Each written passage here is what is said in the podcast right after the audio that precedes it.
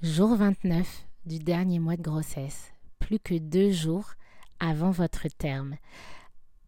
Pour aujourd'hui, j'ai envie de vous donner à nouveau un conseil pour vivre au mieux euh, les contractions ou les moments stressants autour de la naissance, peu importe que ce soit voix basse ou par césarienne.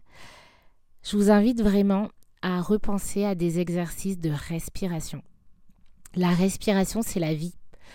Concrètement, d'ailleurs, cette expression est si vraie. Je vous rappelle que autant vous pouvez passer plusieurs heures, voire plusieurs jours sans boire et sans manger, autant respirer, vous ne passez pas plus de quelques secondes ou quelques minutes. Donc, respirer, c'est la vie. Physiologiquement parlant, quand vous respirez doucement, votre cœur bat plus doucement, votre corps se détend et du coup pense qu'il est plus détendu et continue de se détendre. Respirer, ça vous permet de vous concentrer sur quelque chose qui est toujours disponible et quand on est stressé, c'est l'un des trucs qu'on arrête de faire le plus rapidement, c'est de respirer. En fait, on bloque sa respiration. Respirer, ça vous, divertit, ça vous détend, c'est toujours sous la main, ça prend pas de place. Le simple fait d'observer votre respiration telle qu'elle est là maintenant, c'est déjà un exercice. Donc pas de pression si vous n'avez pas appris de technique de respiration.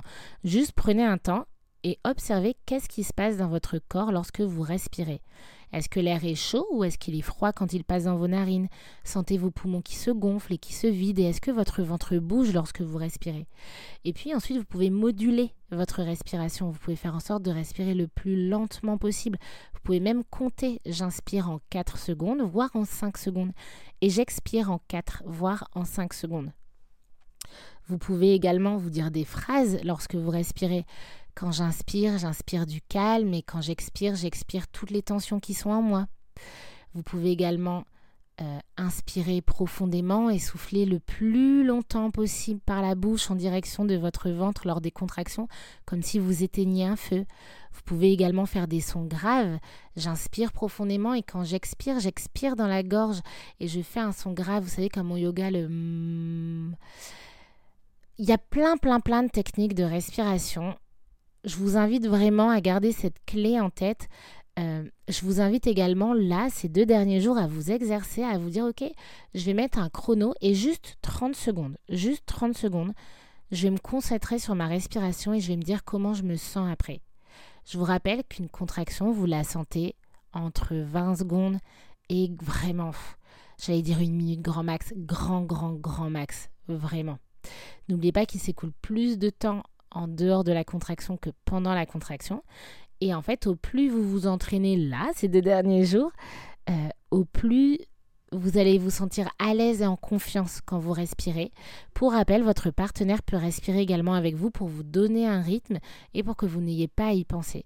Donc, c'est mon conseil du jour 29. Gardez en tête euh, au moment de la naissance et peu, enfin de tout le travail, peu importe comment ça se passe, dès que vous vous sentez un peu tendu, dès que vous sentez que vous perdez un peu pied, tac, je sors ma carte respiration. Et encore une fois, comme j'ai pu le dire dans d'autres épisodes, tous les conseils sur la gestion des contractions sont également extrêmement utiles en postpartum. Si à certains moments dans le postpartum vous en avez ras-le-bol de ce qui est en train de se passer, de ce que vous êtes en train de vivre, et eh bien pareil, vous mettez un chrono 30 secondes, je respire et comment je me sens après. Quand j'ai mon bébé dans les bras et que là, c'est tendu, eh bien respirez profondément, ça va vous détendre physiquement parlant, votre bébé va le sentir. Vous pouvez également garder ce conseil pour les jours de boulot euh, vraiment extrêmement relous. Moi, je vous avoue que quand je travaillais encore à l'hôpital et qu'il y avait des gardes vraiment très compliqués, ben parfois je prenais un temps, j'allais toute seule dans la réserve, je restais une minute et je respirais et vraiment je me sentais mieux. Donc voilà, en fait, les l'accouchement, c'est un moment tellement challengeant que vous êtes obligé de vous poser des questions sur comment vivre au mieux des moments challengeants. Et en fait, des moments challengeants, vous en avez déjà vécu, vous allez encore en vivre. Donc, c'est des outils qui vous serviront et sûrement, en fait, que vous, avez déjà utilisé. Euh, à des moments, je sais pas, où vous aviez, euh, euh, je sais pas, par exemple, des douleurs de règles très intenses. Enfin, en fait, vous savez déjà plein de choses. Donc moi, je vous donne des conseils, mais faites confiance aussi à ce que vous, vous savez faire. Vraiment, vraiment, vraiment, vraiment. Je vous donne des conseils parce que j'aime bien parler et que c'est plus pour vous rappeler des trucs, mais en aucun cas, quand je vous donne des conseils, je pars du principe que vous ne les savez pas. Il y, a, plein de trucs, je suis sûre que vous vous êtes dit, ah bah oui, c'est vrai. Bah oui, parce qu'en fait, vous savez plein de choses. Vous savez plein de choses. On est à deux jours de votre terme. Rappelez-vous, Je suis en train de dévier du thème, mais on va dire ça. Rappelez-vous que vous savez plein de choses. Vraiment. Allez, euh, je vais pas plus loin parce que sinon je vais, je vais empiéter sur les, sur les autres infos des jours prochains. Bonne journée, plus que deux jours, et bah à demain